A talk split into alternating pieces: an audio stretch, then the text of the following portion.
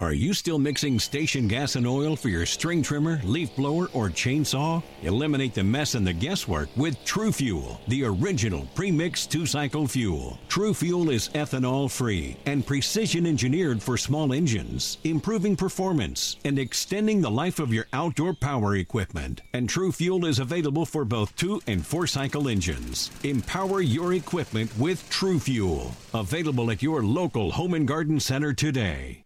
On the inside corner, strikeout number 11.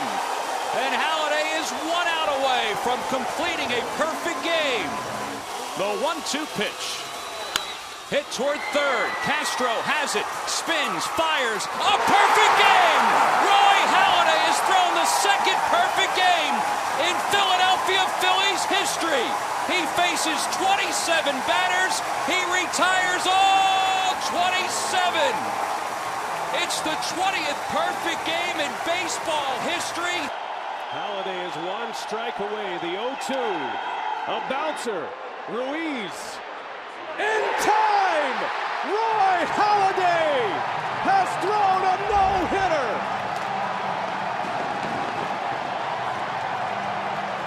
no-hitter. Welcome to episode 196 of the S&D Podcast Show. Steven is here. Danny's in paradise on his honeymoon. And uh, Vin, it's just you and me this week.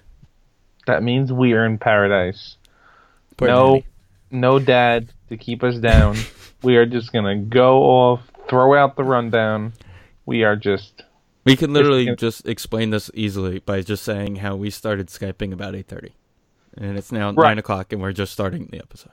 correct. And we, I think we had some solid content off air. I mean, we get We're really good with this show if you weren't listening to the show. Like, what we don't record is really good stuff, guys. I've lo- we we've talked about this in other shows we've done, and we kind of did it in other shows. We need to just record us watching a Met game and just see what happens. I, We we'll did- make it like Who was it? Danny and I did that for the draft. right. Okay, right. The NBA draft. Yes, with Justin. Right. And we were all so confused because we didn't know what was going on.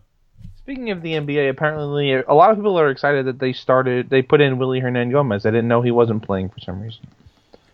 All I know is they're six and four. Yo, Porzingis is a Porzingis is also dead because he's already hurt.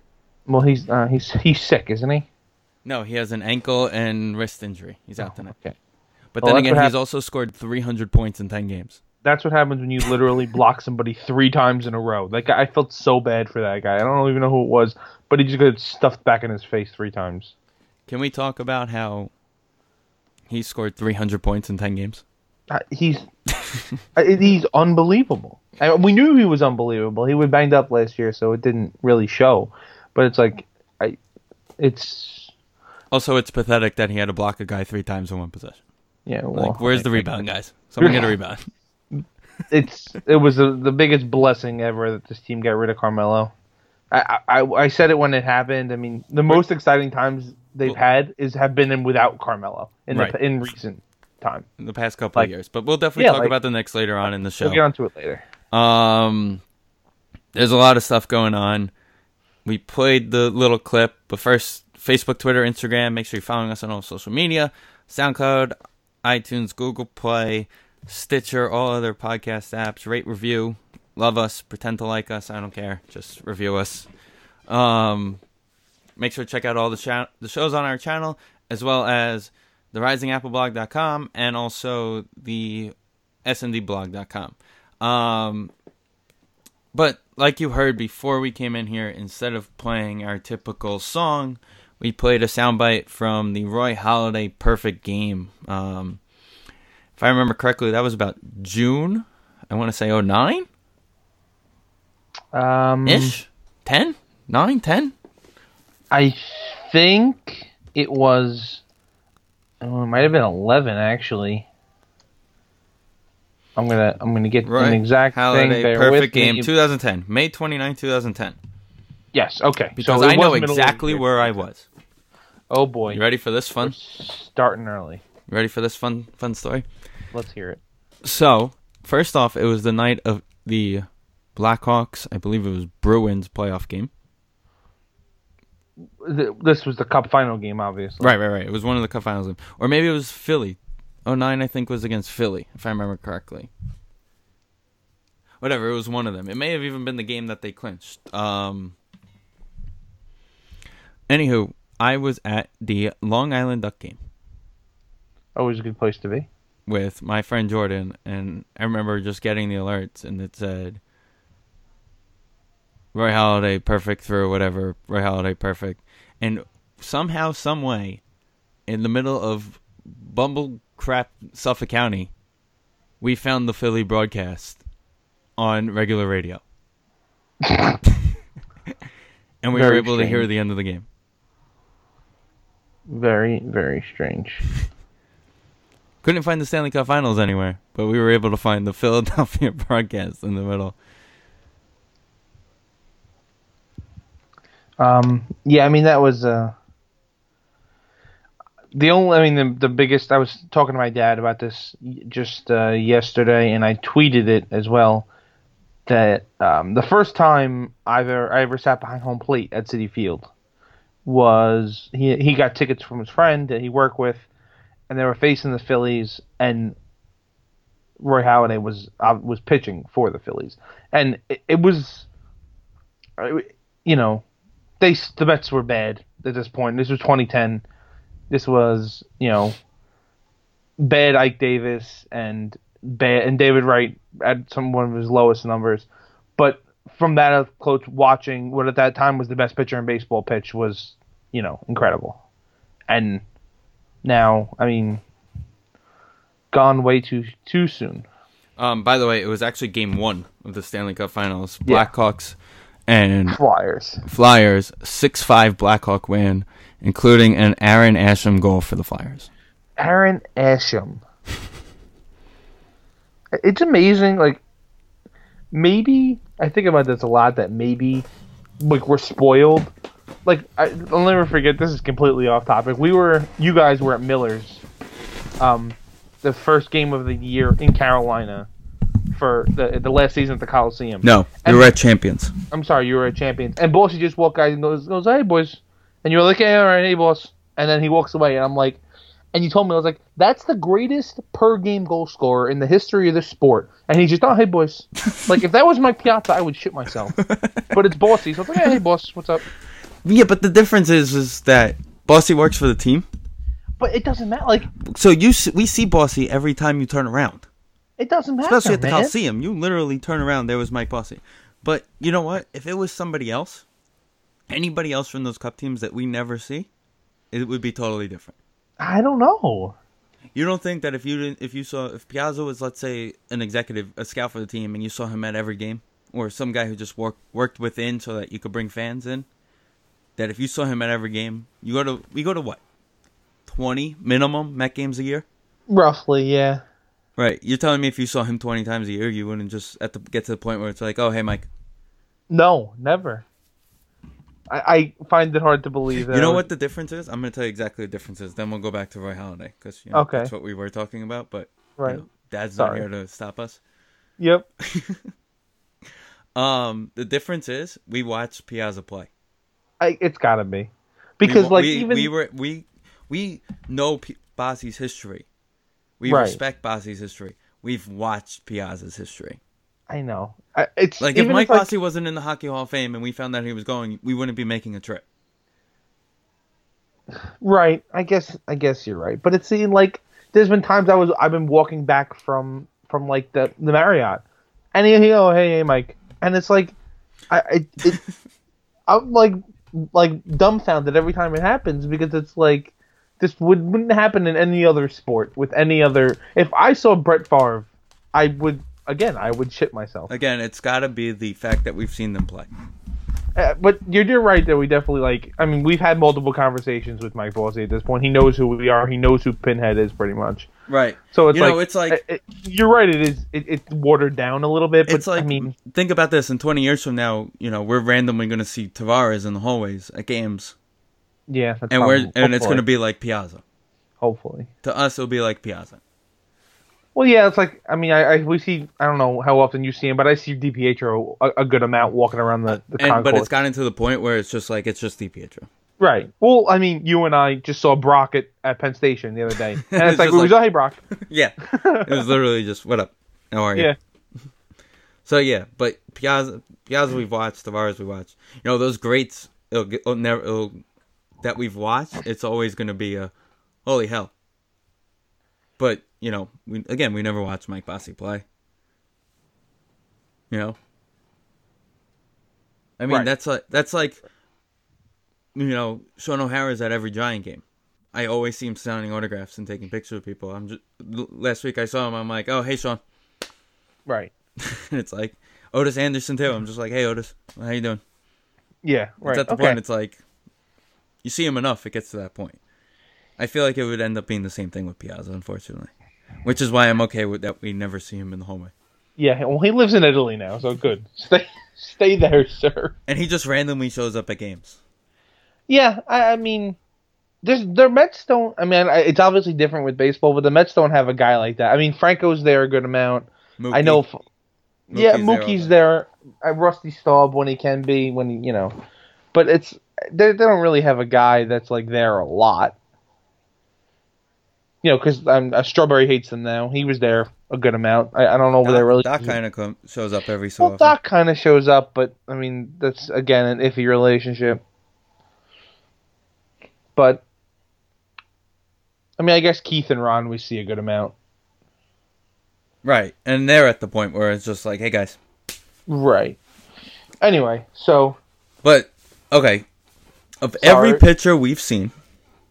Okay, so for those who are living under a rock, let's start with that.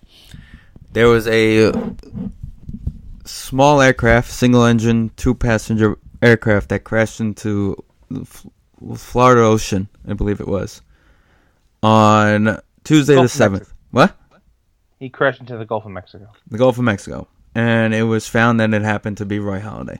Now, of course, the whole story is not out yet, so you know people are saying engine failure. People are saying it just happened. Who knows? Who knows? You know what?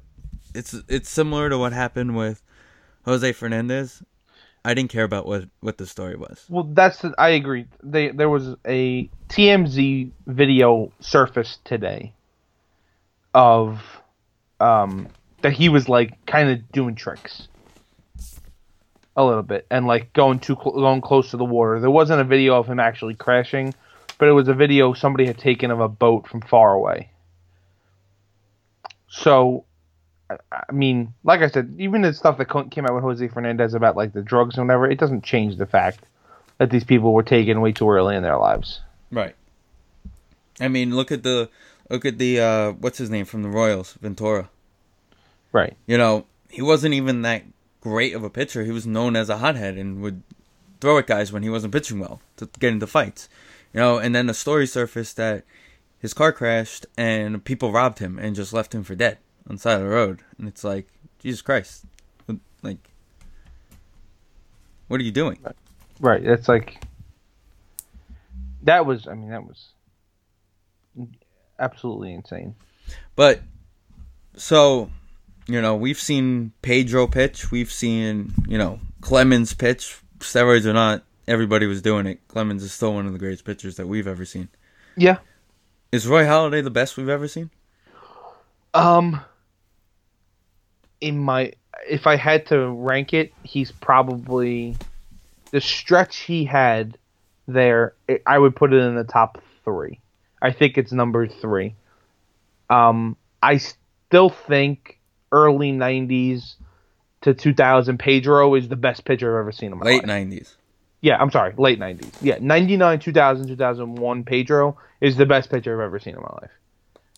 I would put Kershaw recently up against that. And probably then Roy Halladay. But it was just, I mean, that's not- taking anything against him. But it, that's just my personal opinion. I will never forget. There was a day. It was the Tigers versus the Blue Jays. And Danny had both Roy Halladay and who was one of the really overrated pitchers on the Tigers?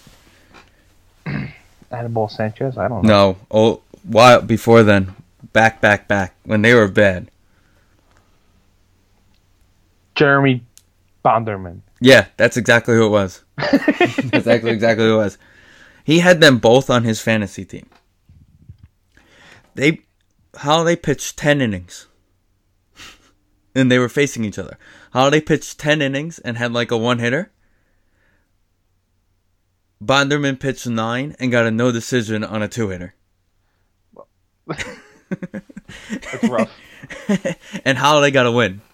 And they both had like 15 strikeouts. So in this stretch, this is one, two, three, four, five, six, seven, eight, nine, ten year stretch from 2002 to 2011. That's uh, one, two, three, four, five, six in Toronto, uh, and two in. Oh, no, I'm sorry, eight in Toronto, two in Philly. 170 and 75. That's a almost 700 winning percentage with a 297 ERA and 63 complete games. That's a first ballot Hall of Famer. Yeah, I we talked about this the other day where I was looking at it. Uh, it's tough to say first ballot or not because he's going in the same year he gets uh, as mm, uh, Mariano, I think, or Jeter, one of those two. He goes in like at the same time as, but I after that, I, I don't see there any reason why he's not, you know, number two in the second year, you know, in. And it's also there's a lot. Obviously, there's politics in the Hall of Fame because now Bonds and Clemens were at 50 percent last year, so usually you get like a 15 ish percent bump, and then that would put them like right in the in the rankings. In the 2019 ballot, first year guys are I have the list you sent me mm-hmm. Mariano, Todd Helton, Halladay, Pettitte, Berkman, Roy Oswalt. So Mariano's a definite 100. percent I don't know if Okay, so think the- about this. Right now, Hoffman Hel- and Vlad at that point will basically be on like their fifth and sixth years, but should I would- already be in. hope one of them gets in first. Hey, what is it? Seventy-five percent gets you in. Yeah, 75 percent. Edgar's like, And and Edgar, this year is his 10th year, and that's your last year on the ballot.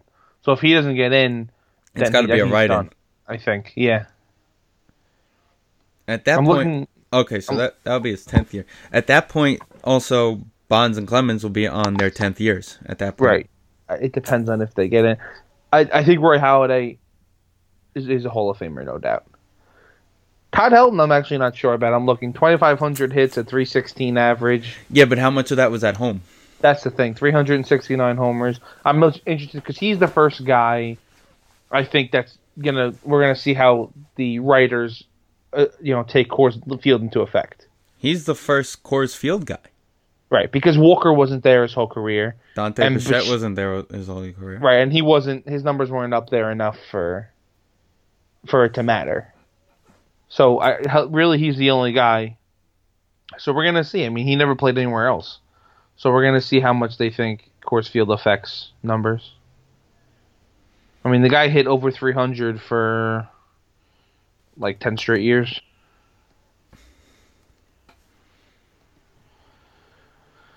Yeah, I mean, I don't know.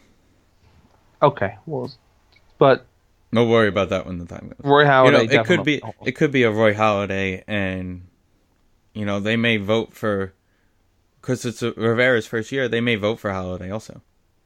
and it's true. And I, I'm not. This is not taking any away from Halladay. This is just a fact. Unfortunately, your resume gets better after you pass away. It just does. Like people just look at it differently.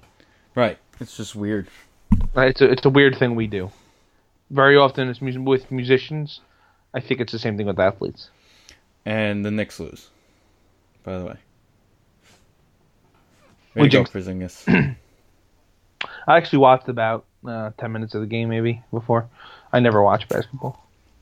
I was out last night, so I was watching the game, and they were coming back, and we all left, and then I got the alert that said they won, and I'm like, "What? No, stop." Not supposed Okay. to happen. Um, that was a bit of a uh, shocking. We went off on a rant before we could get into the leadoff. Right. So Let's get into you that. know what? Our thoughts and prayers are with Roy Halladay's family, and that's And what's family, important right now. Um, and also both the Philly and Toronto organizations. Do both teams retire the number? Um, You got to think it was going up in Toronto. I think Toronto, no doubt. Uh, Philly. Won a World Series ring. the- Was he on the World Series team though? I'm not sure that he was. If I remember correctly, he was on the World Series. Because wasn't the think- no hitter in the World Series year? Wasn't ten the World Series year? Um, I'm going to look. Uh, He still threw a no hitter for them and a perfect game. no, he lost. Um, they lost in the NLCS that year to the Giants. But that was the year they they won the World Series in 2008. So he was still in Philly. Toronto, I'm sorry, Toronto. Yes, but right the- on the- December on December 15, two thousand nine. So it was right after the World Series when they traded Halladay for Travis, yes. Kyle Drabek, and Michael Taylor. Um, really interesting. Yeah, Travis got moved twice for Cy Young Award winners. Remember that? There's another guy I thought was on this staff, unless they traded for him. Was it the next year they traded for him? And Roy Halladay was also the one, two, the number three pitcher on the MLB All Decade team really? for it looks like 2000. Very interesting. 2000, 2000. So the lineup was Mauer, Pujols, Utley, Jeter, A-Rod, Bonds, Beltran, Vlad, Ortiz as the DH. Then the rotation was Pedro, Johan, Halladay, Randy Johnson, God. Curt Schilling. Scot Shields was the setup man, and Rivera was the closer, with Joe Torre as the as the manager. Um, Surprisingly Oh. enough, no Knicks on the uh, All Decade team. you know Mets. No, I'm the, literally on this Wikipedia page. It goes from 2000 to 2009. This is baseball. There's no bench, and then goes to NBA Shit. team. Oh, wait, Piazza's not the catcher. Piazza was not the catcher. Mauer was the catcher from 2000 to 2009. Well, that's retarded. Nah, maybe Piazza only had a couple good years in the in the 2000s. Only right. the first If, if we went back to like the 90s, he's de- he's got to be the catcher. Right, he's the ni- definitely the catcher of the '90s. Um, before we move on from Roy Halladay, I remember like facing this, and I wanted to bring it up. Is it possible this is the best rotation that you've heard? Halladay, Cliff Lee, Cole Hamels, Roy Oswalt. Yes. That was I. It- I will but never forget. but I would have. We were petri. I remember being petrified. And their fifth starter was Vance Worley when he was good. He had a three. He was 11 and three with a three ERA this Ro- season. Roy Oswalt was their worst starter. Yeah, he was six, he was nine and ten with a three six nine ERA, which is not. I mean, Royals won't. I feel like I always pitch into bad luck. Can you also tell me somehow this team lost a five game series? I don't. I this is Yes, flab- because if i I'm- remember correctly, they just couldn't hit. The bats like fell asleep. they lost it to the Cardinals. So this is. I'm just flabbergasted about how they lose a five game series with that team. They won eleven to six the first game. They lost five four, then they won three two, and they lost five three, and then they lost one nothing in the final game. Oh Jesus Christ! Was that the game? That Howard died? I don't think so. No, because you know what happened? They won the World Series in eight. They lost in the NLCS in in nine, and then Howard breaks his leg in ten. Because you remember they went backwards. I I I want to see if this this is again terrible. No, it was this year because the final play of the thing is he grounded out second. Is Howard grounded out second base, and he, he tore his ACL running down the first or whatever it was. Okay, then maybe the following year they still ended up in the. No, you know, you're right. It was backwards. It was they won the World Series. Then in in nine, they lost in the NLCS. Ten, they lost in the NL. Um, no, nine they lost in the World Series. Ten, they lost in the NLCS. This year, uh, Right, 11, nine they, lost in to the, the, Phil- NLDS. Right, nine they lost. Pedro had a. They signed To Pedro the to, Yankees, pitch one of the games. They lost to the Yankees. You remember they had to sign Pedro to pitch? Well, he had pitched, he was on the team of the year. This is again. Uh, I'm sorry, Dan. the Eric Bruntlett triple play game. Pedro started for the Phillies that day against the Mets. Oh Jesus! You can look it up. I'm 100% positive it was true. I believe that was the year of the Jeff Francoeur triple play game, also unassisted. That's what- no, that's what I meant. Your, the Jeff Francoeur line- lined it to a triple play. I was at Pedro that game. star- started that game for the Phillies. I was at that game. Uh, I think you, I think I've heard that before. The Cardinals. I want to see how they scored their run as as we go into this. So while Vin looks up how the Cardinals scored their run, Rafael Furcal hit a triple. Somebody else hit a double. Okay. First two batters of the game, they scored a run. Nothing else happened for eight for nine full nine innings. Nothing happened. for that being said, let's go into the leadoff. Leading off. All right, we're back with the leadoff. Um, the uh, so it was a crazy weekend in the NFL. I, I'm assuming a lot of the guys were watching the UFC fights Saturday night because they all decided to get into fights on Sunday. Um, So it came out. First off, let's talk about this one. It came out that Ramsey Yeah, literally called AJ soft for the entire game, and then you know which you know what he Possibly true. Titanicked him. Like- because I, I as uh when it happened, I was at work, but you texted me. You said, "Wow, AJ," and I, lo- I opened Twitter, and it was the first thing there, and I was like, I didn't know AJ Green had a pulse. I thought he was just uh, just a zombie playing receiver at six foot eight because he's not like him and like uh, you know Calvin and Andre Johnson. They're the they were the start of the quiet receivers. Like they the we went away from the diva receivers and they were the quiet receivers. But uh, he put Jalen Ramsey in the chokehold and you know tried to choke him out. So the leadoff and the question is should being ejected or not being ejected be reviewable? Because if you look at what Mike Evans later on in the day did after Jameis did something stupid on the sideline and and he was pretended he was pointing at something and hit a guy in the back of the head. Not hard. Can we um can we just state that Jameis's day was just stupid in general? like it started with the stupid pregame speech. the E to W thing was just hilariously awful. It was just bad. It's been a And- terrible year for him. Let's just. Put It's it one of those things like there's bad moments that like we think are bad, and then there's bad moments where he he's doing it, and you can see his teammates are like, "What the hell is this guy doing?" DeSean I- Jackson is the biggest mouth Oh, in the world, and he just stood there like, "What is happening right now?" it was they um, somebody just paused it on D Jax's face, and I'm like, "This is that's everybody. Like, what are you doing, sir?" Anyway, but then Jameis proceeds to start a fight later on, and Mike Williams, Mike Williams, Mike Evans just comes over and like Odell Lattimore. style just cracks this guy. Lattimore, the rookie. Yeah, just absolutely obliterates this guy, and nothing happens because apparently the ref didn't see it. Listen, I, I, I, it's, I, I understand this is a, like a tough thing because you can't just be like, you know, have somebody complain and then be like, oh, okay, now we got to go look and see if this guy actually punched somebody or something. But I, I somebody had to see, you know, th- that's where the play was. Somebody had to see something of what he did to be able to look at that. Something like that has to be able to be reviewable in the NFL and especially in college with these targeting calls.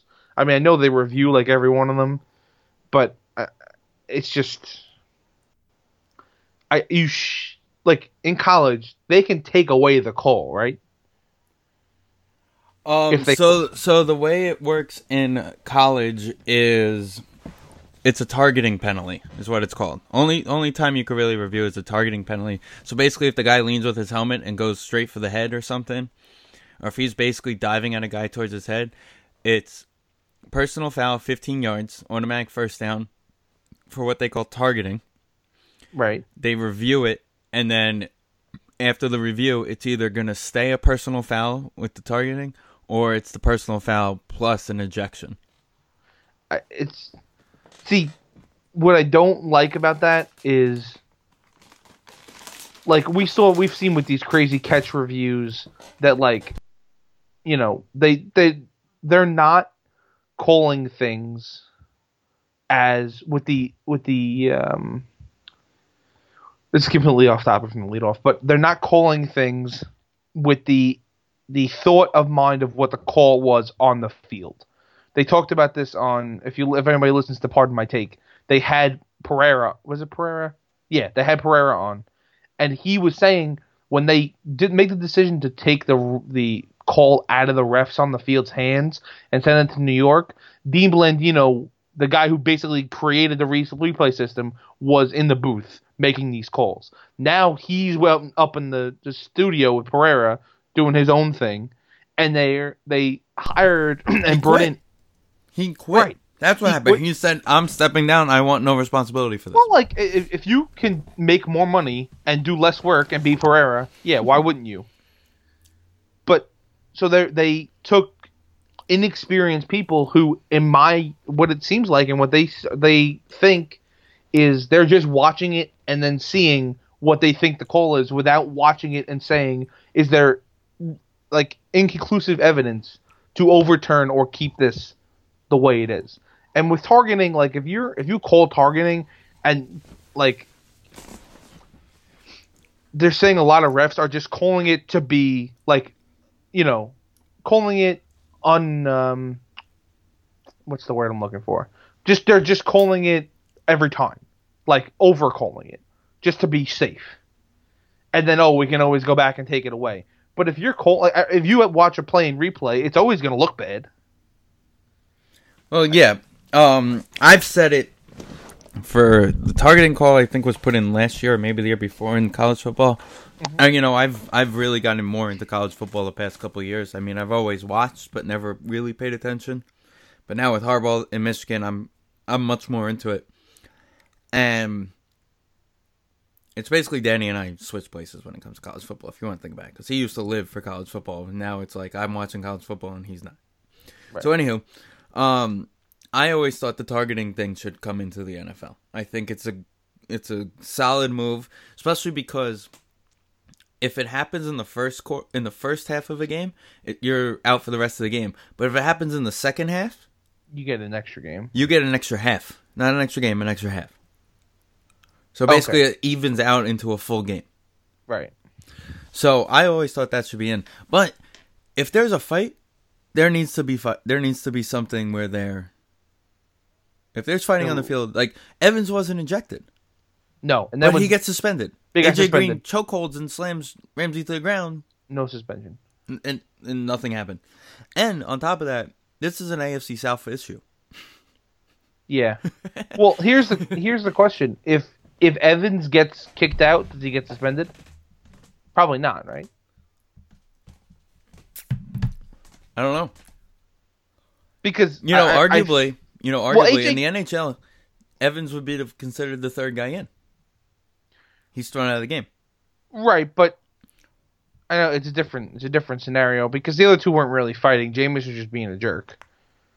Jameis was just being stupid like he usually is. Oh, He's so he he's so dumb. I can't. I so to try to keep this short and concise, I think they should be able to review things like people getting ejected. Because I mean, you can't. I mean, I understand they're punishing him with a suspension, but if if that's an important game and he does something stupid like that, you can't let that happen. First off, there's no important games for the Tampa Bay Buccaneers. It hasn't been since, you know, the Super Bowl game. We were all wrong on that one.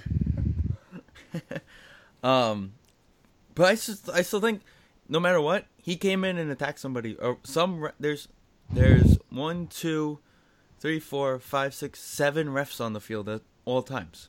Somebody had to see it. Somebody has to see it, or there's somebody looking for concussions the entire game uh, uh, at the top. You're telling me if that guy doesn't see Mike Evans dive at somebody else that they shouldn't Yeah. throw Mike Evans? That guy shouldn't say, "Hey ref," you know, Buzz down. They they could buzz down and tell the ref to take a look at a player who they think has a concussion, but they can't tell the guy Get to this guy out of here. tell this moron to get out of here.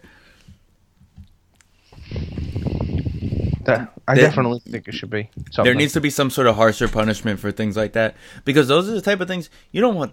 You know what? The kneeling and the protesting, whatever. You're not going to do. Any, you can't do anything much about that. You know, it's constitutional rights. But you know, fighting in your sport, you don't want kids to see that. no. Especially guys like Mike Evans and AJ Green, who are two huge guys Right, in this are- league. Right, these are stars in the league. If I remember correctly, Finnegan and, and Andre both got suspended. Um, I would assume so. That was a pretty brutal one at the time. I mean, Andre kind of went again. A, a, a I would also like to who's- state for the record, those two also took their helmets off, unlike the other fights. Yeah. Well, I, I, if you ever watch that that fight, that's that fight in a nutshell is why I just hated Cortland Finnegan They because he gets into the fight and then he's just laughing the whole time because he knew it. They literally said that Cor- that Finnegan is the reason why Beckham was the way he was against the Panthers a couple years ago. He was on that Panthers team. He was, yeah, And they said it wasn't even Norman, it was Finnegan. I'm sure, because that guy just doesn't shut up. Right. They said Norman was just playing defense. Like a lot of the players, like you know, everyone gives Josh Norman shit for a lot of shit talking. He's a competitive shit talker, so it's allowed. Well, that's Finnegan tries to get in your head and be the tough guy. Right. There's a difference between, like you said, competitive, sh- like shit talking, like uh, you know, you can't guard, like uh, you know, you, you you're in a box or something like that. So saying things like that, or like getting personal with it. Like there's a difference.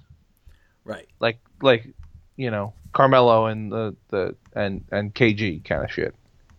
Or what happened with Carmelo the other day? He got thrown out of a game.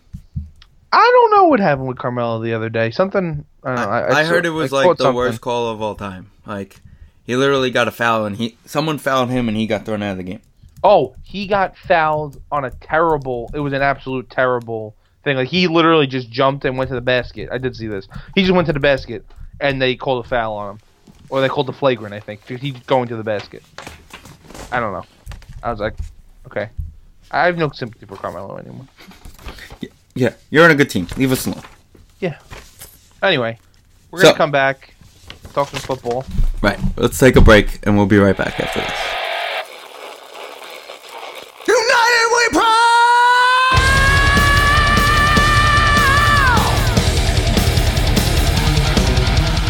And welcome back to the S and D Podcast Show. We're going to get into a little NFL here with the local teams. The Jets and the Giants both.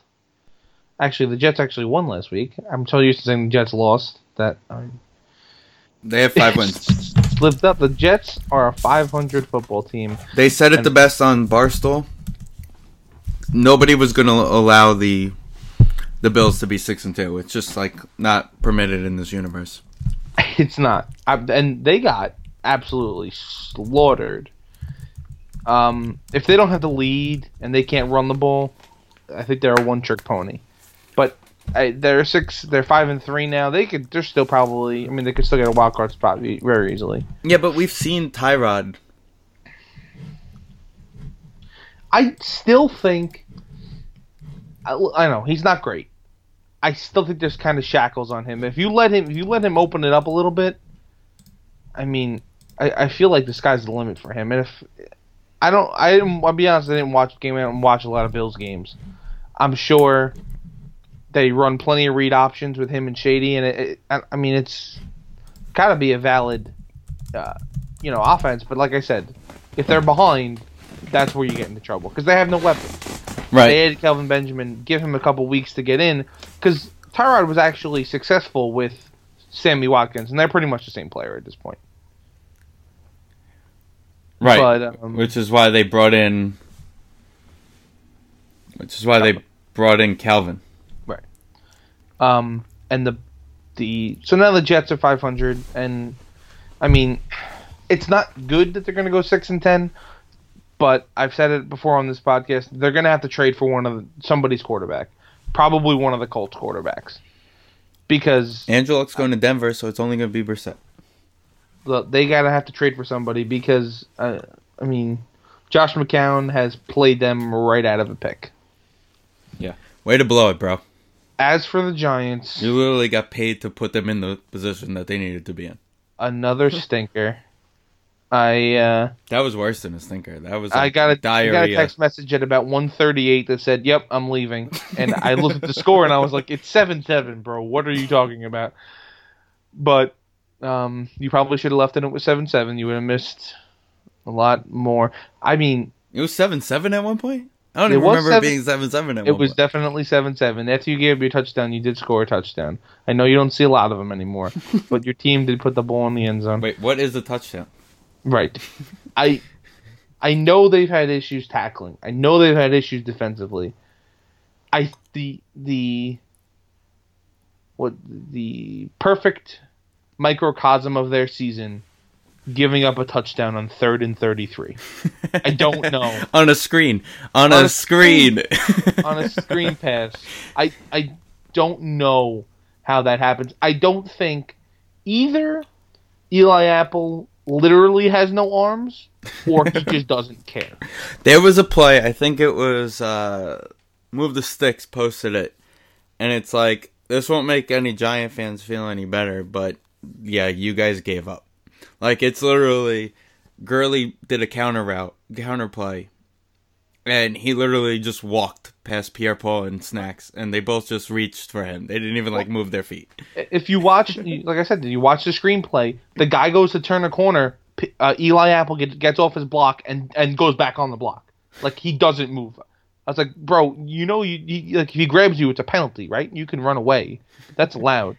Like I just, it's absolutely insane what has happened to this defense. They they reinstated Jack Rabbit today, so I mean, Two Ah. guys have come out, not publicly, and have talked crap about McAdoo. right? We're we're at the anonymous player stage of the of the meltdown. Well, at least we don't lie about. uh At least we don't lie about our physical aspects. We're lying about who, who lies about physical aspects. That's why the Packers cut Bennett because of his physical conditioning. Oh, I listen. I told you this. He he was fine. He was ready to play, and they went on their bye week, and he put out an Instagram post that he wanted to retire. And then all of a sudden, he's got he he practiced the first day. Then he was limited with some like I don't know what they called it. I think they called it a wrist or something, something stupid. And then he didn't practice, and then he didn't play, and now he they cut him. I I, I don't know what he has no will to play anymore. But uh, I don't want to get into the. Uh, we can get into the Packers. It's a We keep- disaster on both our teams. Let's just. It. It's a complete disaster, and it's uh, thank God the Islanders are at least are like decent, like they're playing well, because every year I always say this that the Packers are the one thing that I know I have in the book, like that's ten wins, playoffs, pretty much guaranteed every season, and now that Rodgers is hurt, it's I, I don't think they're gonna win. Even they're playing the Bears this week. I don't. I think the Bears are probably better than them at every position except quarterback, and we've been going on three weeks now saying we don't need a quarterback. We're good with Brett Hundley, and also, and then they tried to sign Brian Hoyer. Like uh, you got caught with your hand in the cookie jar now. Now you know you don't we don't you don't trust your quarterback. Uh, Let's just honestly, Did you really Thank- think you were going to sign Brian Hoyer? I, well, I mean, if you're Brian Hoyer, do you want to go to Green Bay and play, or do you want to go to New England and be a backup for the rest of your life? Go to New England and be a backup the rest Yeah, of my life. I, you're you're gonna that's pretty much guaranteed a Super Bowl ring. you don't get at least you signed a three-year contract to guarantee yourself at least one ring. Well, he's well, he he knows the system, right? He knows the system and the playbook, so he doesn't have to learn anything. He also He has a robot in front of him playing quarterback, so you know He you're never going to to play. sh- He has to show up, pretend to be the other team's quarterback every once in a while on the scout team, and just have a good time. This guy's got the life. He literally, he literally has Terminator playing quarterback in front of him. Yeah, pretty much. You know, on the So- bright side, if the Packers keep losing, the Packers play the Giants in uh, in New Jersey next year. This is true. I I am pretty sure we're gonna finish last. So if you finish last and we finish last, then we get to play each other each next other. year, and we play each other in two years too. I'm stepped. I can't wait. I'll have to put you on the list. Be- uh, It's just I'll have to put like you I on the list. If not, Of course. through us, the extra, the the pre-sale. right. It it's just so disappointing because. Uh, but you know what? Maybe it's a good thing. We talked about this off. Maybe, maybe we were both just like so. Think about this. Yeah, the Giants have had bad years, but even at six and ten years, they've been fun to good to watch. You know, it's been worth watching. And you know, they had that horrible year in Jim Fassel's last year, but it ended up being turning into Eli Manning, which turned out just fine. And even that year, Eli Manning, we had we put him in at five and nine. We had one win the rest of the season, Right. and you know, or whatever we were, five and five and three at the time. We had one win the rest of the season, and you know what? Maybe we were both just really spoiled. You literally went from one of the greatest, one of the top ten quarterbacks of all time, to now maybe one of the top five that we've ever watched play. Yeah, I. It's really interesting, just football season in general. Like you would have thought, if going into the season everything goes wrong for our teams, minimum they're six and 10, 7 and nine football teams. If worst That's- worst case scenario was five, Right, but let's let's say they go seven and nine. The way football is that it's you know because it's so spread out. That's only you're having two more bad weeks than you're having good weeks. Like that's still seven games you get to watch your team win. I, I'd be surprised if the Packers, like I said, I don't think they're gonna win another game. I'd be surprised if they get to five. The Giants will maybe get to three at this point. the only I think this week you can argue is a lock. Yeah, I mean, I, I picked the 49ers for fun, but yeah, they're they're gonna win. You you would hope. You Right. would think they'll give them to two, right. and then of the maybe they go to games. Arizona. I think they'll win one of the Washington games. Like I said, I that's just the division game.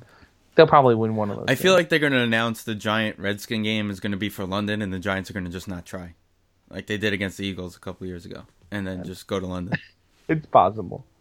I it's it's Do we like play the Rams or the Jaguars on the road next year? Who do we play on the road next year? Like I said, it's Jaguars come to us next year. disappointing. Who are the who are the London teams? Jaguars, Rams, Browns. We don't play the Browns next year. We play the Jaguars at home. And we play the NFC West same division on the road. So we're going to Arizona again next year. Yeah. So no, you don't play any of them. We don't play anybody worth it in the uh... Unless they randomly decide to make Giants Cardinals and You know what you know what our luck would be? They'll move Giants- the Giant Packer game. To London. so we gotta get up at nine thirty in the morning to watch a stupid game. no, we're going. If they're playing each other in London, we're You're out of your mind. We're going to London. We're gonna be the two idiots that fly all the way to London to watch two last place teams play each other. Well, I, I know personally, from a Green Bay perspective, this might be a blessing in disguise because while when Aaron Rodgers is your quarterback, you always have a chance. This roster, for the most part, has a lot of holes. They they drafted a young corner this year. He's playing well. I like Kevin King. I like him a lot. Um, they have their safeties are set. I like their defensive line is actually like it's weird. The, the players on defense I like. It just doesn't seem to be working together. I tweeted it last night. I'm so done with Dom Capers. This guy, I I- don't know It, why. it's like what's his name from who was in uh, Pittsburgh forever. yeah, it just is. This is It it's like that. that point, it's like Right. Right, It's like you- Dick LeBeau. We're just I'm now. done. I'm sorry. We need to move on from Dom Capers. I All need right, to I'll make you a deal. you can have McAdoo back, and we'll take Capers. Um, okay, fine. I don't need an offensive coordinator. McCarthy's fine playing calling the plays. You know, you know what's gonna happen. You're gonna give McAdoo full control. Oh Jesus! They did they give it to Matt? No, because McAdoo was the quarterbacks coach. They gave it to the offensive coordinator, whoever it was after Philbin. They gave it to him for like six weeks one year, and he was terrible. And they took he, McCarthy took it back. Well, that was like this year. The Giants gave it to Sullivan, the quote unquote offensive coordinator. Right. I, it, that process never works. Like the Packers did it after the debacle of the NFC Championship game because they wanted McCarthy to like McCarthy wanted to focus on the rest of the team, and then after I think it was eight weeks, he took it back because uh, the offense just looked like crap. But anyway, speaking of McCarthy, I looked this up um, just because I thought it was funny. If you, um, for those of you who don't know, if you go on Wikipedia to any any NFL head coach, it shows what whose coaching tree they're part of, and then who's part of their coaching tree. So like McCarthy's pretty much a, a Marty Schottenheimer guy. He was under him for the longest. Right. the only two guys that have gotten head coach's job in the NFL under McCarthy are Joe Philbin and McAdoo. So his coaching tree is not looking very good at the moment. Yeah, you're supposed to like you could come from any coaching tree you want. It's the guys who branch off from you that you that will make you look best. Right. Like I'm sure Schottenheimer has other good guys, and and McCarthy's one of them. He's got a Super Bowl, and he's an extremely winning coach. And I don't think he's the problem. And I, I mean, the obvious problem is they need a quarter. I mean, they don't have a quarterback right now. But if they get a top ten pick and tr- can trade it down to get, I don't know, what's a first and a couple of second, a second and a third, or something like that, to really improve their roster, I think that's the way they have to look at it because. So so I I looked this up under Schott under Marty Schottenheimer, his tree is Cam Cameron, Not great. okay, Bill Cowher, Good. who ended up pushing out Ken Whisenhunt. Okay. He's all right, wasn't terrible, Not bad. and Marvin Lewis. Okay. Well, We all know how that's working out. I swear to God, he doesn't get fired this year, I swear my life. So he also had Herm Edwards. I will take. This is stupid. I will take Marvin Lewis as my defensive coordinator if he wants. He can have a job. So then he had he had Herm Edwards also come out from Okay. underneath him, but he had nobody go after him after Herm Edwards. And then he also had Tony Dungy, who has Lovie Smith, Rod Marinelli, and Mike Tomlin. So only one of those have worked out. Yeah. I think Ber- um, Belichick's is one of the like is bad too. Like Charlie Weis did nothing. Romeo Crennel did nothing. I, I guess you can consider McDaniels didn't so you, really do anything. you know how the uh, the thirty for thirty yesterday the other day was the uh, Ric Flair. Was the flare. You know what the next one is? I saw two bills. Oh, I That's can't wait. Gonna be awesome. You know what's amazing? You know what Belichick never talks about? What It's two rings with the Giants. he does? Well, he doesn't talk about it, right? But as as a defensive coordinator too. Right. He only So- mentions that he has five rings. So so not saying solely responsible for one of those rings, but uh, I mean, well, Okay, so here I wouldn't say no, Belichick has worked under five guys. Parcells. Parcells and Ray Perkins was the other giant guy. From se- he was basically a giant from seventy nine to ninety. Okay. Uh, then he went to New England with Parcells in ninety six, and he was also with Parcells as a Jet, which is why they hired him in ninety nine. And then he left after a day. Seven assistant coaches have become head coaches in the NFL under Belichick. Romeo, Al Groh, Josh McDaniels, who worked for only six games. Like that was good for six games. Eric Mangini had one good game. He beat Oh, Belichick. I forgot about Mangini. Saban. Oh, Saban was with him in uh, Cleveland. Saban was with him in Cleveland. Jim Schwartz and Yes. Bill O'Brien. Jim Schwartz was with him in Cleveland too. That was if you ever if you haven't watched that football life, the the Browns one with Belichick's the coach. That's a very good one. When they leave, it's them leaving. Yes, when they leave, but he's it goes through that Schwartz was there and Saban was there and Mike Tannenbaum was there and like all these guys were like half the people that are working in the league were in that that thing. The Falcons GM was there, the current one. It's like it, it's just a, a never-ending list of people. That was like, it, it was like if they did a thirty for thirty on the Expos. Well, this is I, I saw somebody on um on Twitter like saying what thirty for thirties should come next. The two. I have to go back and look at this. Um. Give me one second.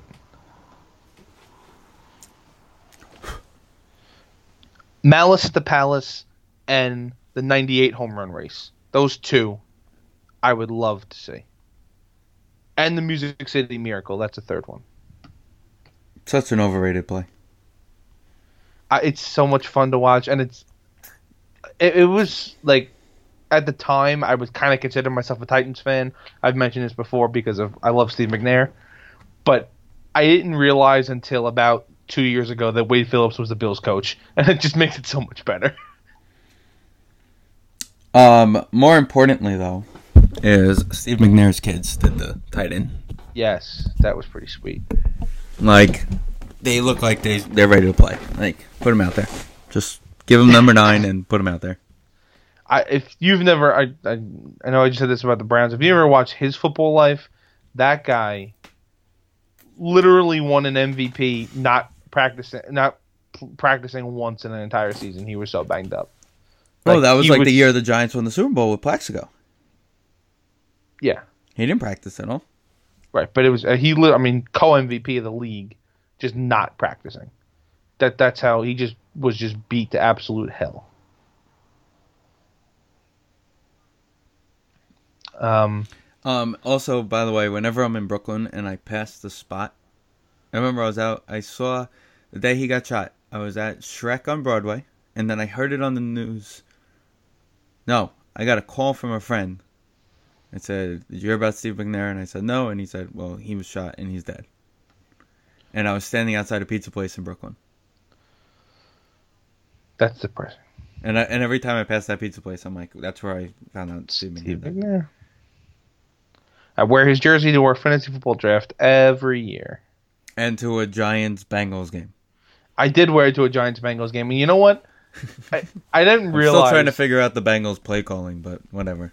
Oh, that that picture. I think that picture popped up on my either my time hop or I was just scrolling through my pictures and it came up, and I'm thinking you and me and Danny always like make fun of people and, and go do like jerseys of the game we're at games. Somebody definitely did that to me that day and was like, "Look at this asshole with the jersey of the game wearing a cousin. Steve McNair jersey." As soon as he walked in, he goes, "What the fuck are you wearing a Titans jersey for?" He goes, Yeah, but listen, the guy, the crazy people who just scream Monday Night Football who sat behind us were pumped about my Steve McNair jersey. They were like, "Bro, that's an awesome jersey." I was like, "Yeah, I know." One of the greatest finds I ever had. You got it. That was definitely one of the greatest finds I ever had. Yeah, oh, 100%. I, there was a Christmas gift from you. That was one of the best. Like the minute I saw it, I'm like, done. Click. Bye. Why? The- why is it not in my door yet? Was great as well, my Charles Woodson jersey, but I had not had a chance to wear it because they've been so bad. And now I'm not. It's I'm not worth. It's not worth wasting its its possible luck on this garbage team. So I'll wait till next year. Because it's like a process. Like I start with Aaron with the Rodgers jersey, and then they lost to the Falcons, so I went to Jordy, and they were winning, and then there everything's falling apart. Of course, you wear the white guy and it all falls apart. Well, I mean, I wore. I mean, I know we lost the game, but I wore the Jordy jersey the night that Cardinal game, that Hail Mary game. I wore it that night. You did. I did. You should have wore your uh, Jeff Janis jersey that night, though. I need a Jeff Janis. No, I don't need a Jeff Janis jersey. I'm not. Do not. You're not If Jeff any Janis is still on your team next year, it's pretty bad. He's uh, a great special teams player. That's why he's still there. That's the only reason. He's he, he's the gunner on the punt returns, and he's good at it. Listen, I already offered you our our top five pick to move you even further up in the first round. I don't need any more picks. Let's you take really another. What? you wanted to trade your pick ten minutes ago. No, I want to trade down. I want to trade up. You're gonna stay where you are and draft an offensive lineman. I we don't need any offensive line. The offensive line is fine. They need. A quarterback, Honestly, quarterback that looks downfield. Yeah, maybe. it's so hard. I started to get into this. I don't know what they need. Okay. Could they use another pass rusher? Probably, but they have Nick Perry, who had like 12 sacks last year. They have Clay, who uh, is definitely has definitely slowed down. There's no doubt about that. But you can't really get rid of him. He's the greatest pass rusher in the history of the franchise. They have Mike Daniels, who's been a very who's you know been great this year. They drafted a kid last year, a nose tackle, who I like a lot, Kenny Clark.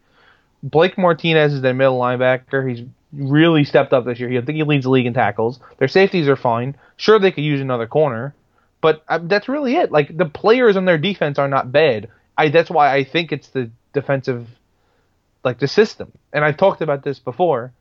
When Micah Hyde left, Ha Ha literally made a Instagram post that's that featured the words even when we hated what coach capers called we still did it anyway so clearly the leader of the defense doesn't like what the guy's calling so I, I mean I, I think it's time to let this guy go and find somebody else who doesn't just zone blitz till the end of time Why? That's what's got you where you are. I. well, the part of it's on the on the front office too like like Micah Hyde leaving, they didn't bring him back. They drafted a guy who's playing well in his role, but Micah Hyde was an invaluable member of this defense. I, I mean, um, who was the other guy? God damn, I'm, I'm losing. I'm losing my train of thought now. They don't bring back people. They they don't. They, oh, they Peppers. That, that's where my train of thought was going. They didn't bring Peppers back. Whether he wanted to go back to Carolina or not, I'm not sure. But he was another invaluable member of this defense, leader wise and you know schematically. So when you got Peppers, we all thought that was the best pass Well, rushing tandem in football. Well, that's the thing. I mean, if you look back at Packer free agents, like before Pepper, Peppers was kind of the start of them signing free agents again. You go back before that, it's literally Peppers, Charles Woodson, and Reggie White. So like, and these are all franchise-changing players. They literally were ten minutes away from a Super Bowl with Julius Peppers on their, and they had a top ten defense that year. If you know, if one of four things doesn't happen, they go to a Super Bowl with Julius Peppers in their defense because it gave them the opportunity to use Clay like they do now. Like I said, Clay has slowed down, but he's still a very usable player. He just isn't a pass rusher exclusively anymore. They use him middle linebacker, they use him in coverage, they use him everywhere. So he has two and a half sacks this year because he does everything. He doesn't just pass rush anymore. I know I'm getting Excuse me, we have a- more important things to talk about. I don't We haven't to- wished Edgardo Alfonzo a happy birthday yet. Well, happy birthday, Fonzie. I don't get to bitch about the Packers a lot, and when Dan's here, he doesn't let me. So I just just kind of get it off my chest a little bit, and then I can calm down. Also, the reason why Sandy Koufax should be removed from the Hall of Fame. Wait, You know that he gave up an inside the park home run to Mr. Ed, the horse?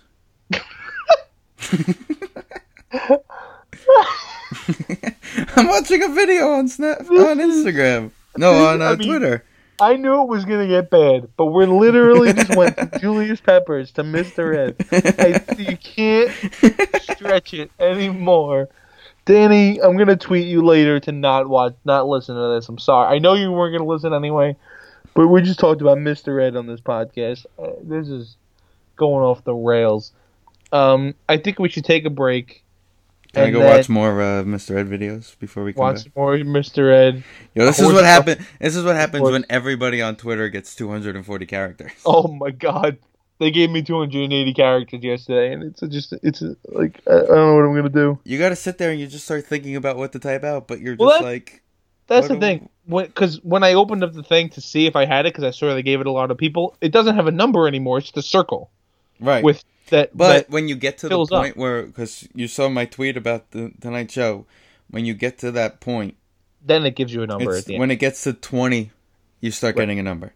right. So I would just literally kept hitting the autofill thing on the iPhone to just see how many times it would go. Fun facts: I uh, original tweet was over the 280 characters. oh God. So we need more. We need. Yes, Twitter, we need more.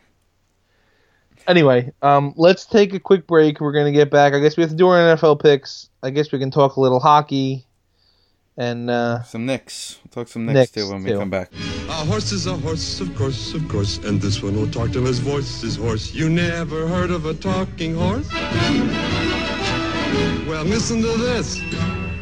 I am Mr. Ed.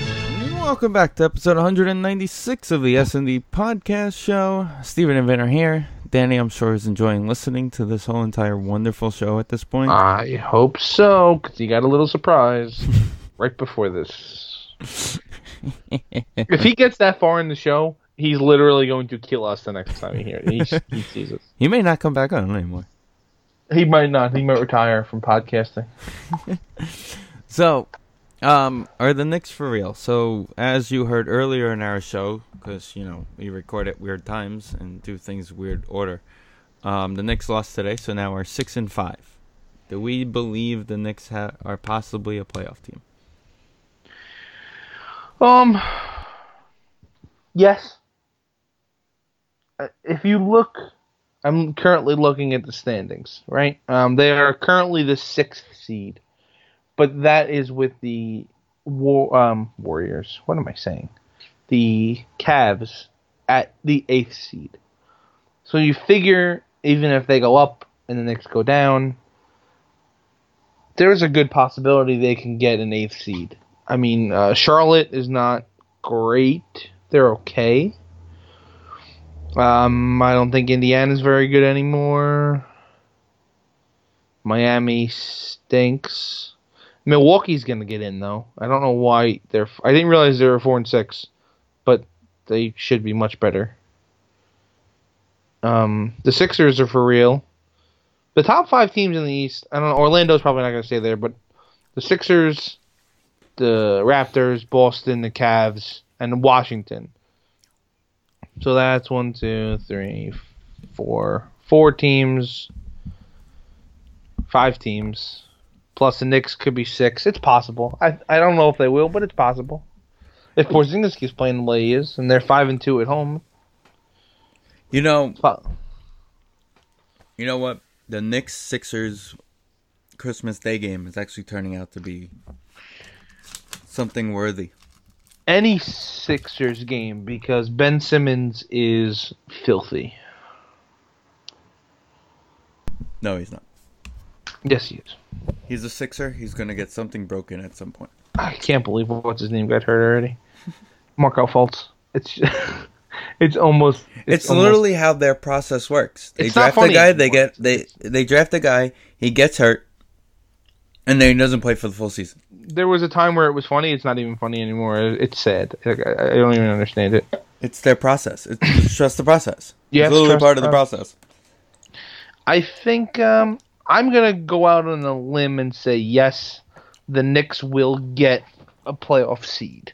Um, probably lose to Toronto in a first round series, but they will get there. Nope. Porzingis is going to win league MVP. Comeback player of the year. I don't know about that. And he's also going to win NBA Finals MVP against OKC. When he's single handedly. He literally plays like Dwyane Wade in 06. Well, Dwyane Wade had Shaq in those six. So Yeah, but Porzingis has Porzingis and unicorn power. unicorn power block three scum guy three times. In one So- in one in the span of 2 seconds Right. because god forbid you get a rebound.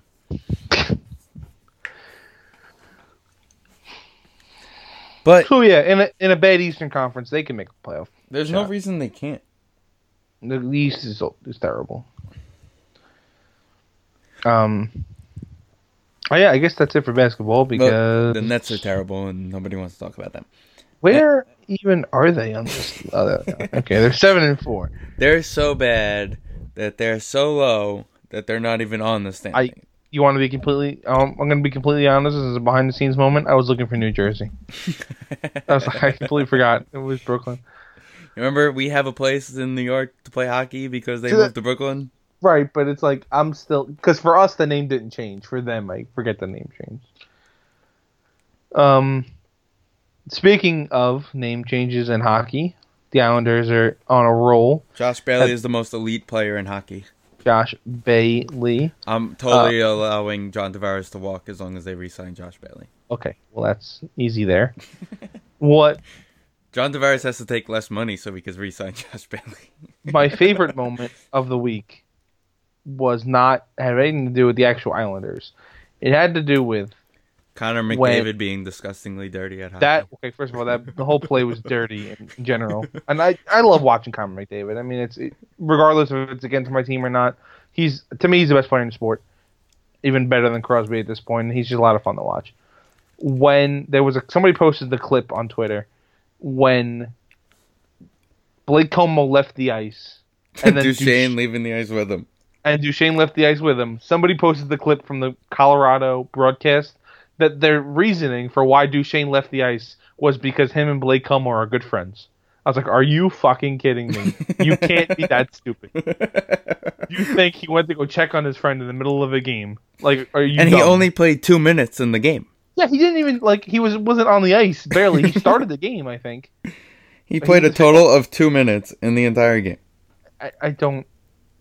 You you can't be smoking that much weed in Colorado that you think That's the reason he left the ice. It's I you can't. They don't make that much weed in Colorado.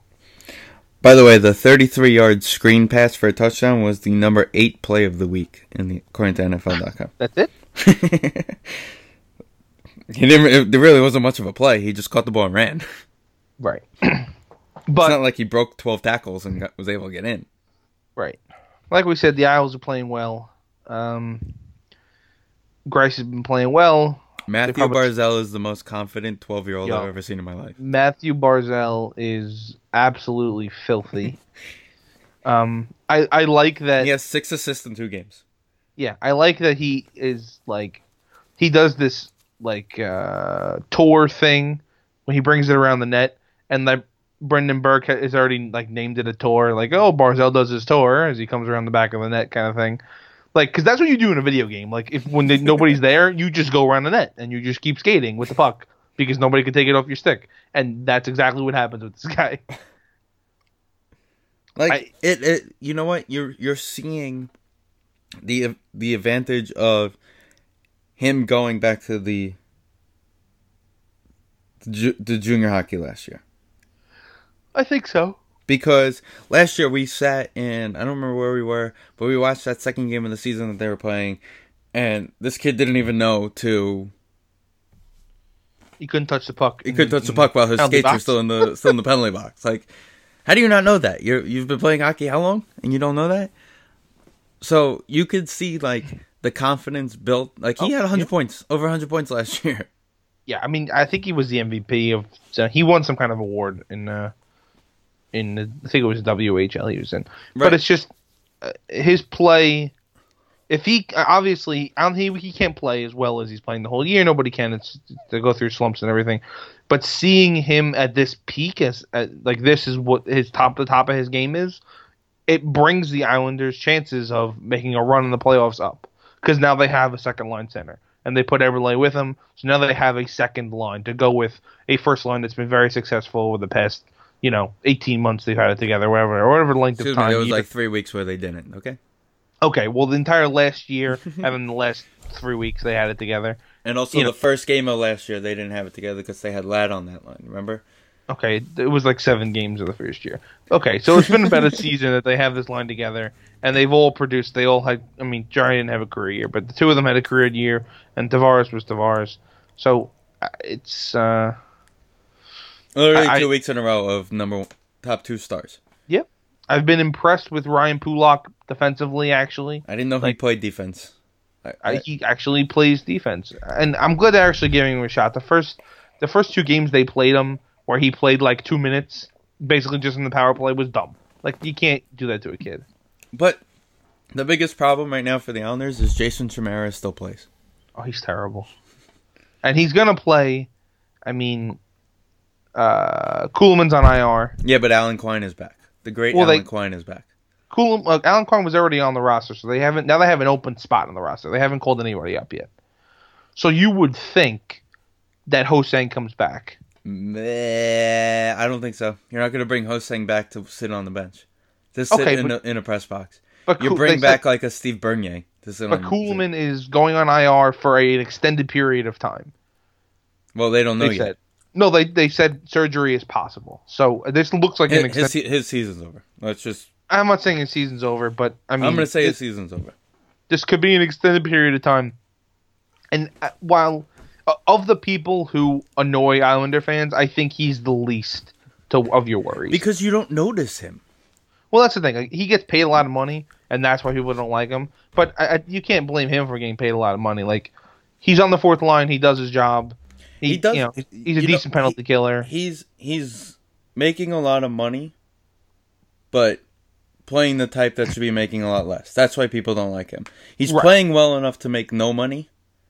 If he was He's a not million earning four and a player, half. nobody He's would. not owning four and a half million dollars. Let's face Right. it.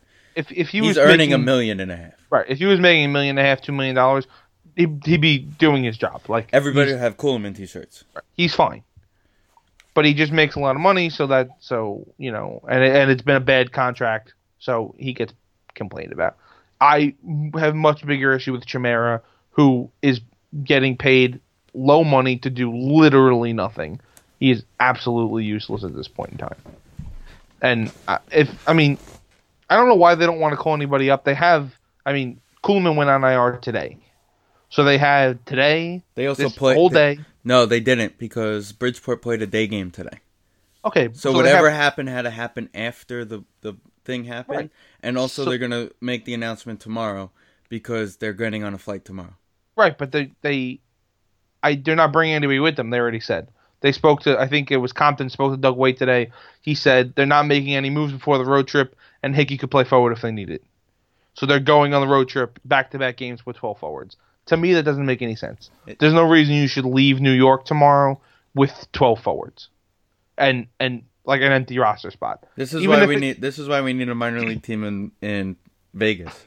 Even even if it's Steve Bernier, I don't care. No, even if because you're then like you have to go through waivers to send them back down. nobody wants Steve Bernier. Take that back. Nobody wants Steve Bernier. Even if it's I don't I don't, I don't care. Where's should be Steven Jose. Gionta? Yeah, even if it's Stephen Gionta, I don't care. Uh, They need a body. Now, I so at this point you have to play Alan Quine. I guess you move Brock back to the wing, and him and and Casey are the third and fourth line centers. That's not terrible. Alan Quine's not awful. He's you know I think he's better than Chimera at this point. I mean, I you and I could be out there better than Chimera. it's not that hard. I can't even skate. I'm better than Chimera. It's not even it's not that hard. Hard. So You know what's funny? He has like the team Iron Man streak too. He like Yeah. hasn't missed like a game in over two and he's a great locker room guy. I get it, but he's just You you got to you got to give up on the locker room guy thing eventually. It's useless. Um, the Rangers they're currently winning three to two against Boston. Um, still off to a slow start, but and uh, I, I I don't think they're gonna turn it around. To be honest, I mean I'm, I don't have no I don't have much faith in their roster. They're currently have 16 points in 16 games. Yeah. By the way, off topic, of course. The last time Brock Osweiler started for the Broncos against the Patriots was literally his best game of his life. was the Sunday night football. Well, no, yeah, against the Patriots was that Sunday night football game Yep. where they won in overtime.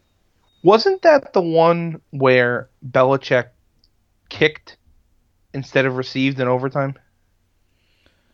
I don't recall. Now you're I- just asking too many questions. I have a distinct rele- recollection of him kicking instead of receiving in an overtime. Maybe they won the game because I don't. I, I feel like he would have gotten a lot more shit for it if they didn't.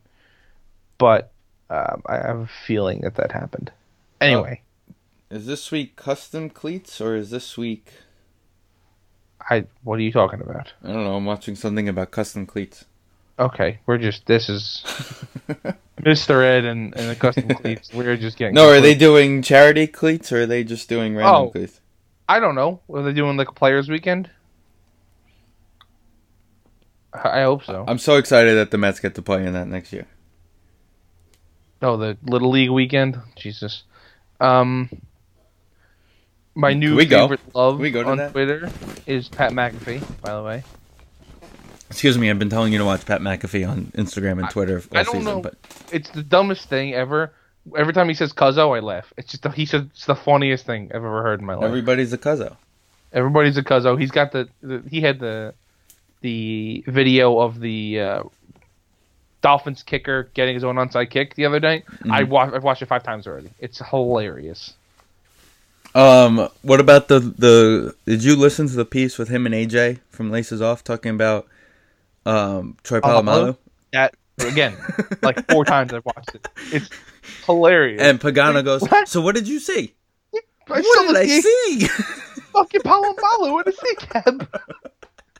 I love that the guy, whoever's hosting with them, is like, I saw the Angel of Death in the sea cab. Yeah, exactly. and then the guy's like, I, I love the, at the end of the video, the guy shows the restaurant. He's like, well, if it was like Ed Reed there, he wouldn't go after him. He was like, I wouldn't go after anybody. What are you talking about? Everybody killed me. And the be- the best part was at the beginning of the clip, he's like, "Yep, you know, Pat McAfee from Pittsburgh, you know, where I was champion of the punt pass the kick contest, champion. Hey AJ, you ever you ever champion of the punt pass the kick contest? And AJ's like, yeah, I came in like third. He's like, oh, I'm proud of you, kid. Good job. the punter is making fun of the you know Ohio State old Pro middle linebacker. Pat Uh, McAfee is phenomenal. so, with that being said, since we're talking football anyway, I believe it's time for our uh, weekly picks. Oh, I don't even know what games are. I Okay, I have the list set up, and it's like everything's Well. set up, and I'm off my game. Off I can pull up the list if you'd like. I have the list of games, but usually I have it like listed out with you and Danny's picks. But Okay, but nope. I have my picks. Okay. So Thursday night, Seattle wins. Yes, we all picked Seattle. Uh, did Danny change the Packer game? Um, no, Danny said he stayed in the Packer game. He just changed the Buck game, which makes sense. And the because, Titan- and the Texans. and the Texans. That was earlier. Yeah. Okay, so he's going with the Packers. Yes, I'm taking. The, I took the Packers as well. I can't not take the Packers. It's just I'm taking the Bears. I'm doing it. Mr. Trubisky No, for the- rookie of the year. The Bears are probably going to win, and Mitch Trubisky's probably going to throw his first touchdown pass ever. I think And he has one. I don't think he has one, to be honest. He has. He's thrown the ball like seven times the whole season. He's one of them had to be into the end zone. Um, I think the Zach Miller one would have been his first touchdown. Uh, But they took it- up. He doesn't even have a touchdown pass because they took uh, a. No, he's He has he is- two. He's two. Okay, he has two. he threw one against Baltimore, and he threw one against Minnesota in his first game. He, hasn't thrown for more than 164 yards though. Okay. Why? Oh, that's preseason. I'm looking preseason. Sorry. Right. The game Yes. against Minnesota was his first game. The following week was Baltimore, and he hasn't thrown one since. He has thrown 80 passes in four games. That's and like most of them were in. Well, it was really only one game. He threw 25. He threw 16. Then he threw. They won a game where he went four for seven. I somebody needs to explain that to me. Um. I All right. mean, So I took the Bears. Minnesota versus Washington. In I- Washington, Teddy Bridgewater comes in at halftime and completes the miracle comeback, similar to when the Houston Tex- the Houston Oilers played in Buffalo, No. And I believe it was Buffalo who made the comeback. Similar to when Bobby Boucher came back at halftime and the Mud Dogs won the Bourbon Bowl. The anniversary of that was this week. Um, yeah, I'm definitely. I, I think I took the the Vikings. They're just a better team, regardless of who's playing quarterback. I think. Um. All right, biggest screw up in thought they would be good this year: Titans or Bucks, or better yet, Titans, Bucks, Broncos.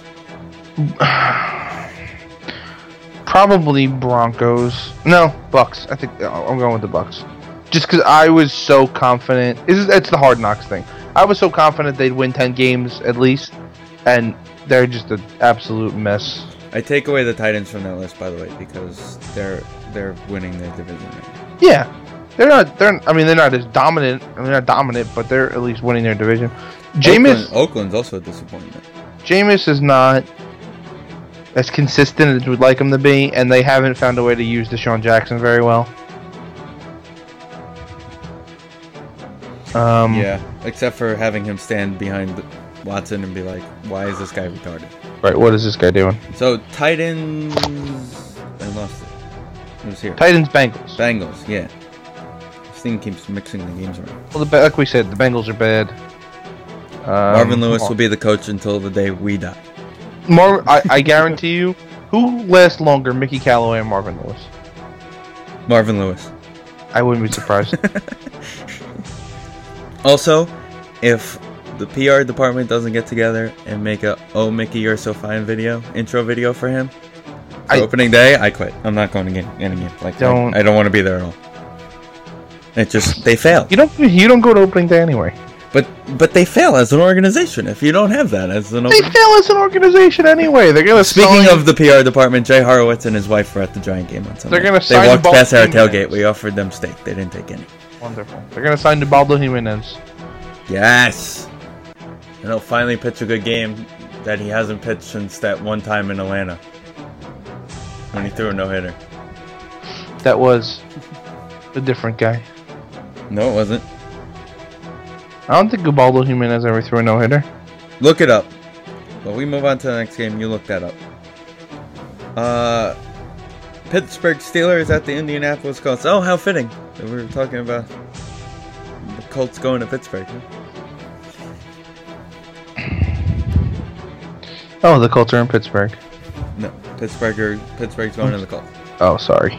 My fondest memory is Ben Roethlisberger making a game-saving tackle in Indianapolis in a playoff game. Did that happen? It did happen. You don't remember? I think it was Ben's second year. I think it was Probably one of the bad ones. I don't remember. But Um, Pittsburgh's winning that uh, game. Definitely the Steelers. Ubaldo Jimenez threw a six walk, seven strikeout, 128 pitch no hitter. Wow. In Atlanta. In Atlanta, you're right. I don't remember this. Bam. I, I remember Rockets. Edwin Jackson's like 148 pitch one. Edwin Jackson hasn't been that. able to pitch more than 50 pitches in the game since. So, No. um, even though he was somehow on seven teams this season. Anyway, you know what used to be a toilet bowl matchup, but the Browns are going to the Lions. The Lions are winning. Uh, the, the Chargers are traveling to Jacksonville, who should have Fournette back. I am completely in on teams who give themselves like nicknames, like the We Are Pan- Family Pirates and that kind of thing.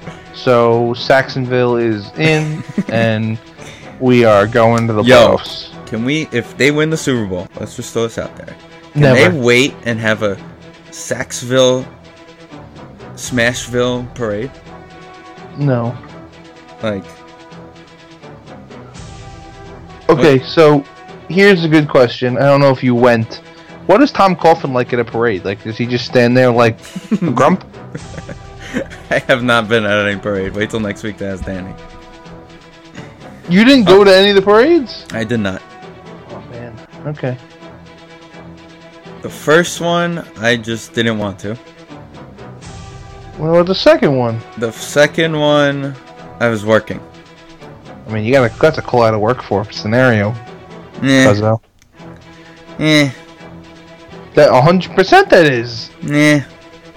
Yo, if the Mets win a But World If Series, the Mets win a World Series, we're going to the parade. I don't give a shit if somebody's dead and there's a funeral. I'm going to that. I still, I still have my chair waiting on Hempstead Turnpike for the Islanders. So That well, I, the Islanders probably a little like slightly less. The Mets is number one. If they win a World Series, it is 100% parade, no doubt. Um, Jets at Tampa. Jets are winning this game. The, the, we said the Bucks have no quarterback and no Mike Evans. Who was playing quarterback for the Bucks this week? Do you know who's playing quarterback? Do you know? It's the no, that's why I return. asked you. It's the return, even though it's in Tampa, of Ryan Fitzpatrick against the New York Jets. Wow, Ryan Fitzpatrick is throwing for 400 yards this week. I'm calling it right now. It's very possible. I'm calling that right now. 400 yards this week. Didn't Josh? Yes, it's the flip. It's the because McCown got a big contract from the Jets. I mean, from the from the Bucks before they cut him. Did he get a big contract? I don't know. Okay, he had a keep big going. contract somewhere. Uh, New Orleans traveling to Buffalo. It's actually like a decent matchup. New Uh, Orleans has, like, New Orleans has really turned it around. Very surprising.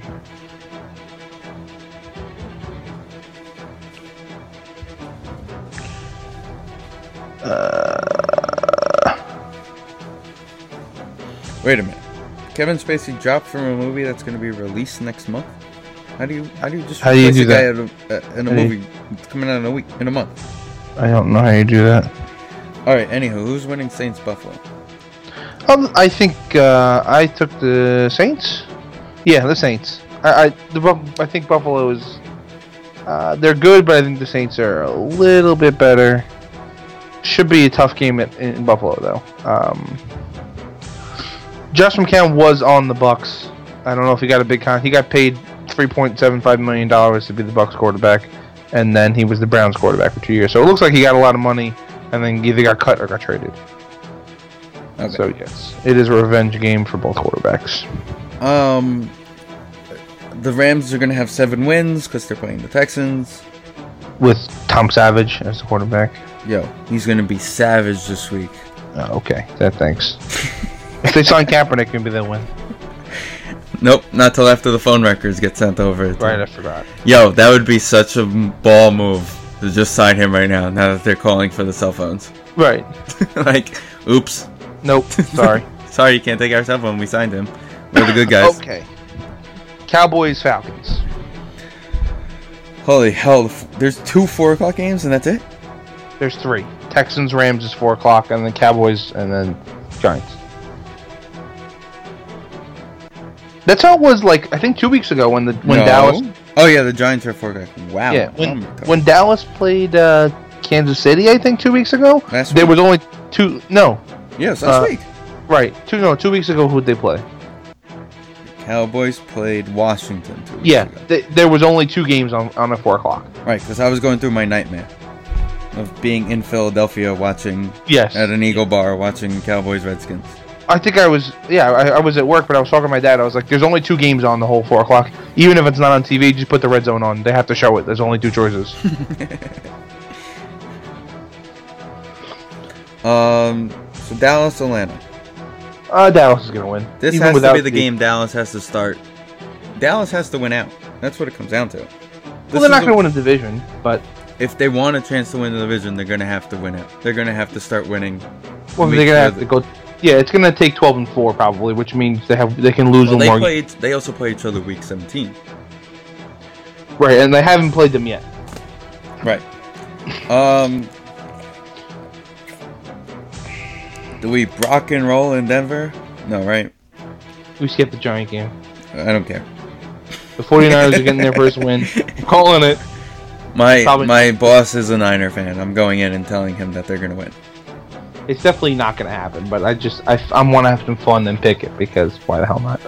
Um, no, I feel like we should pick the Browns and Niners every week just so we get that win. the Patriots are 100% winning this game, no problem. And because we love watching Monday Night Football so much in general, the Dolphins are going to Carolina. There's nothing I love more than a Jay Cutler meltdown on Monday Night Football. So, go Panthers. Next I'm looking at next week's schedule. Remember the good old days when Jacksonville and Cleveland were like for the first pick? Remember the good old days when our teams were good? You know, like a year ago. By the way, Eagles Cowboys the next week Sunday Night Football. Oh, is it? Yep. I might have to go over to my dad's house once I get back from Dallas to watch that game. Sunday Night Football and then Dallas plays Thursday, then Thanksgiving week. Then it's Thanksgiving week. So Ah. The Packers are playing the Ravens next week. Yeah, they're to lose that game. It's fine. Packers Ravens and then Packers Steelers Sunday Night Football. Thank God. Oh my God, what a decision. Thank God I didn't, we didn't go. Um, Thanksgiving should be okay. Minnesota Dem- Detroit should be good. Um, yeah, that's usually a good one. No, What's the one? Detroit has always been bad, but the two of them playing each other this year should be good because that could be for the division. Dallas are hosting the Chargers for some reason, Yeah, that's weird. and, And Giants Giants- Redskins for last place in the division. Maybe you'll get a butt fumble like moment. No, Eli's not that stupid. I, I I've never been more confused by a football game than that game. It was it was literally I went remember I was at Thanksgiving at my friend at my family's, and then I went to have dessert at the girl I was seeing's fam- house, and I just get a text from Danny. I believe it was Danny. It was like, "Please tell me you saw what just happened." I'm like, "Nope, I'm driving." He goes, "You need to see the replay of what just happened." Yeah, I had a very similar scenario. I was upstairs watching the game. It was like they were losing seven nothing. I went downstairs, had pie, came back upstairs. It was twenty eight nothing. I was like, "What the hell just happened?" And this is when the Jets were still good and Mark Sanchez was still considered a decent quarterback, Right. Which was a, an interesting time, by the way. Well, with that being said, what else do we have tonight? That's it. Um, the marathon is over. The Our Skype call is how long? I'm sorry, two hours and. three minutes. And the first like thirty five minutes of that were off air. So Danny's got an hour and about an hour and twenty minutes to listen to this on his four hour flight back. We've done worse. Uh, we I don't know. We might have had. A, So- I don't think we ever had a two-hour show So fun because we fact. did obviously Here, you want a to lot with that. 196 episodes in. Here's a little history lesson of the S&D podcast. Since we did a lot of shows without Danny, unfortunately last year, but um, I don't think any of them went that long. But okay, so here's a little history lesson of the S&D podcast. We did a baseball preview show either our first year or our second year that we split into two episodes because it was four hours long. oh wow. okay, well, I'm sorry I wasn't around for that. and I'll never forget my dad goes, "Oh, I can't wait to listen to your baseball preview show," and then starts playing it and goes, "It's fuck, it's three and a half hours." I was like, "That's only part one." What do you think, you Joe Rogan or something? Joe Rogan was very good last week. Though we didn't mention that Steven and I went saw Joe Rogan's comedy live. was very good, Yes. very funny, and quite an interesting atmosphere. That's for sure. Yeah. It was it was a weird place to be, but his, the, him doing it was good. Yeah. Um, but with that being said, Twitter, Facebook, Instagram for social media, SoundCloud, iTunes, Google Play, Stitcher, uh, sndblog.com, risingapple.com. Make sure to check out for the Weis- Weissman and I shows, Sarasu and the Beard, um, all the other great shows on our podcast channel. If you're interested in joining our podcast channel, don't be afraid to hit us up. We're always looking for new shows to join our team. Uh, if you want to write for our blog, you're always welcome. It's more it's a pop culture thing. Uh, both the channel Whatever you and the podcast. about. It's basically the same thing for both. Whatever you want to talk about, whatever you want to whatever you want to write about, just hit us up. You're more than welcome to join us. Uh, we're always looking for new people to join us. I just wrote an article on the Marvel Cinematic Universe. So if you like movies, you like politics, you like sports, you like TV, you like whatever. So I know Steven writes articles on the the comic book TV shows all the time. Well, Well, when I Mike, can. when you can. We're busy people. Yeah. yeah. But did Vin just die on me? Did you just die? I didn't die. I'm right here. What are you talking about? it just went silent on your end. Listen, I'm a quiet person, sir. Yeah, yeah, yeah. So, Good night. Good night, everybody. everybody. This was episode 196. We are working on episode 200. It's coming up in the next couple weeks, so keep an eye out for that. See you guys next week. United we grow. Put your hands on me, motherfucker. We are divided. United.